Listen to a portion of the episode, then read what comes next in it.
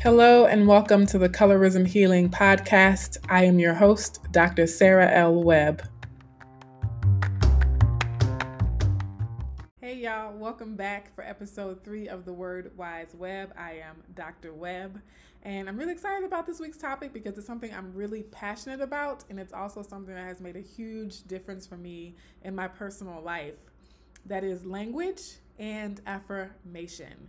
So, I want to start by talking about language. Language, we usually think of it as words and phrases and verbal speech and written speech or written words and communication. Language could also be body language, nonverbal communication. It could be visual language, how colors are coordinated, how shapes and sizes um, are symmetrical or not, right? So there are so many different kinds of language.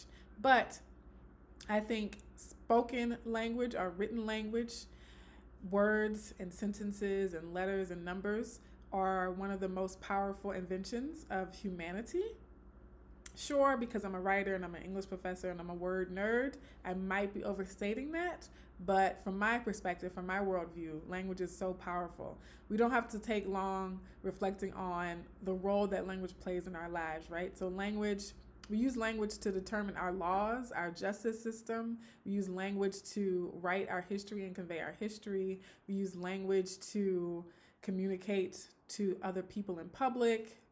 We most often use language to make a living, and we use language to um, express our feelings, right? To express our inner world. And then language also conditions us, influences us. We can use language to persuade people to act a certain way or to believe a certain way. That rhetoric that politicians use, or the rhetoric that parents use to convince their children of something, or the rhetoric that educators use to motivate students to learn, right? Or that they sometimes use poorly and demotivate students from learning. So, language has a huge influence on our perceptions of the world, how we feel, how we feel about others, how we feel about ourselves. And so, for that reason, I think taking the time out to really appreciate language and appreciate the power of language can benefit all of us. So, in terms of my writing tip for this week, I encourage all of you to fall in love with language, to learn to love language. As you can tell, I love language and I also love alliteration, WWW, love alliteration. So, learning to love language is most applicable if you actually want to be a writer, or you want to be a speaker, or you really are passionate about communication in some way. This piece of advice might not be super useful for people who just communicate to get by or to get the job done, or who only write out of obligation, right? But if you really do want to become masterful at communication, masterful at writing and speaking, then learning to love language, learning to love word choice and sentence construction and what words have certain connotations if you put them next to other words, right? That kind of dexterity, developing that kind of dexterity requires that you're actually interested in language, right? That you actually do find the process of composing language and writing and speech an enjoyable process that you find some joy or fun in that. That doesn't mean it's easy to do that. Doesn't mean the effort there's not a lot of effort required but you enjoy putting in that effort. Just like someone who loves playing basketball it's rigorous exercise but they derive great pleasure from putting in that work. Now the second part of this is affirmation. So i define affirmation as an idea or a statement that supports a belief or an idea, right? So it can be a sentence, a phrase, a word that's used to support a belief or a concept. Affirmations are a necessary part of colorism healing for sure. I think affirmations and the language that we speak to ourselves can be a great way to engage in that healing process. It has been a lifesaver for me in terms of my own personal healing to use a process of self affirmation through writing, through language. So being more conscious about the words that I speak to myself, the words that I put out in the world. And it's really difficult to break bad habits of talk, negative self talk, of using disparaging words, right? and many of us, the reason why we have wounds or trauma in the past, it's because we did not receive affirmation or we were not taught what affirmation sounds like, or we grew up in an environment where giving affirmation to people was perceived as a weakness, right? And so to toughen people up or tough love, people were disparaged or bullied or teased, right? And that's seen as taking that negative talk as being a, in a position of power, right? So the positive affirmations being something that people shy away from because they think it'll make you weak or they think it'll make you soft, right? And there is a danger in relying too much on positive affirmations, especially externally, but it's more important to think about the language that you use for yourself and to yourself. And so that's really what my focus is for affirmations is not seeking it from other people, but being able to affirm yourself and speak good and positively toward yourself. So my favorite affirmation is I am enough. I really believe that at the core of a lot of my struggles, a lot of my pain and hurt throughout my life has boiled down to the belief of whether or not I am enough as I am. Am I enough if I don't speak five language fluently? Am I enough if I don't have X amount of college degrees? Am I enough if my body is not a certain size or shape? Am I enough if my hair is not a certain length or texture, right? And so using the affirmation of I am enough for myself as I am, I am enough, the work I've done is enough, has been a big part of my own healing.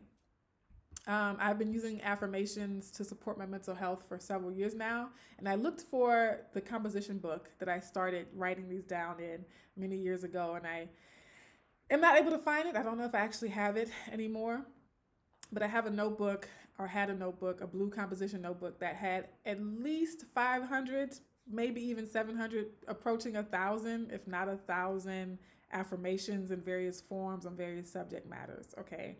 Um, I know that being a Gemini, right, we tend to be communicators. We love to communicate. We love conversation. We love language. So that's kind of a natural part of my personality is that language and communicating is very important to me. So I've used that to learn how to communicate better to myself.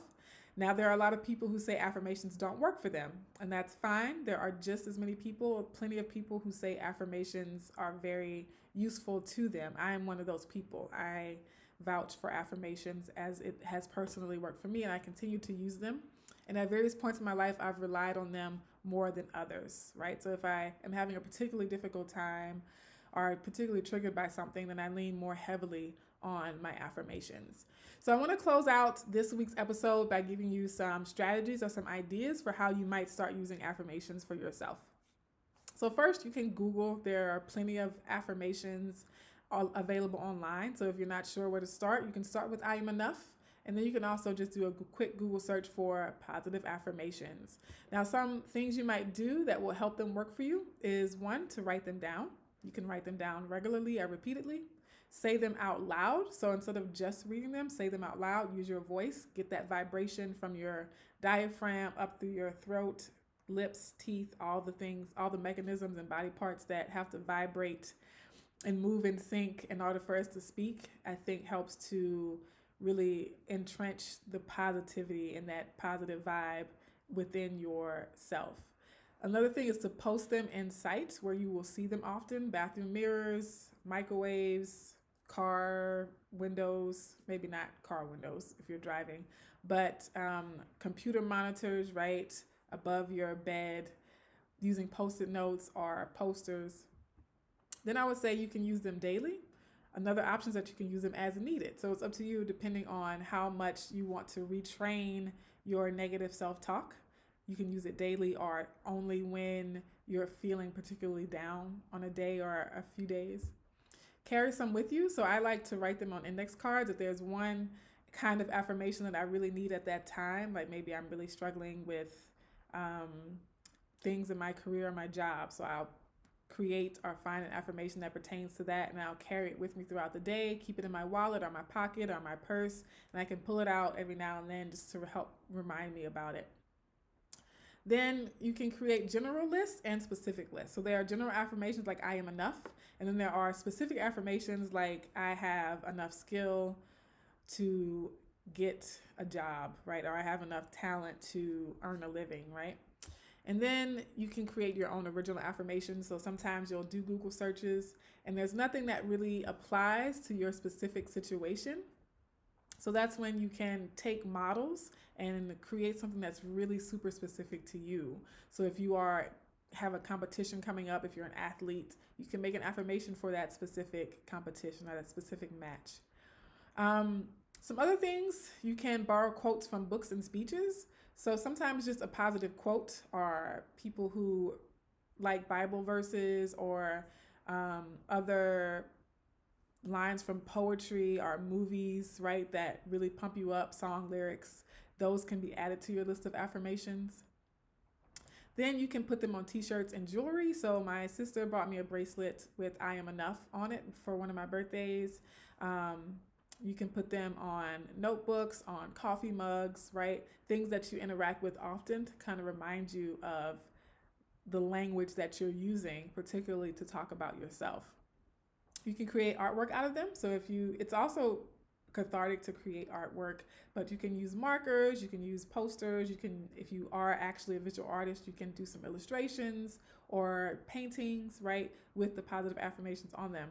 You can rehearse them first thing in the morning or rehearse them right before falling asleep. So there's some scientific research that suggests that when your brain waves are sort of half asleep, half awake, when you're in that state where you're either waking up or falling asleep, that your mind is more suggestible, right? That's kind of how hypnosis works. And so putting that positive language into your mind when your brain is relaxed and you're not defensive and it's more open to suggestion really helps solidify the positive language. And then one thing I've done in the past too is recorded myself saying positive affirmations and then I use that in my earphones when I'm out or driving in my car and I'll listen to myself saying positive affirmations to myself. So again, the goal for me was to improve the language that I use when I'm speaking to myself, to learn how to talk to myself in a way that is edifying and empowering and honest and truthful, but also um, affirming. And then a couple more suggestions. You can write poetry inspired by your affirmations. You know, I had to throw that in there. You could write essays or other short stories, right, based on that affirmation to really help drive a different narrative other than the negative one that has kind of kept us stuck. And then a really easy one that I've used very often is to make the affirmation your screensaver, either on your cell phone or your tablet or your computer or your laptop or your TV, even. Um, a quick way to use your technology, especially since we're always on our phones anyway. I often put positive words, positive language in those places as well. So that concludes the video for this week. I hope it helps. I know positive affirmations are not new to people, and I know that thinking about learning to love language again seems like a strange writing tip because it's not actually about writing per se, but it is the gateway to better writing. I do believe that actually loving language and the process of using language and composing language is a gateway drug, so to speak, to becoming more passionate and more skillful in using language, particularly particularly in writing. Um, let me know what you think. If you have used positive affirmations yourself, or if you have learned to fall in love with language, how did you do that? Um, and let's share some positive language with each other now. And yeah, so I'll leave you all with that. And I look forward to seeing you all next week. I know what the topic is going to be, but you'll just have to stay tuned to find out what that is.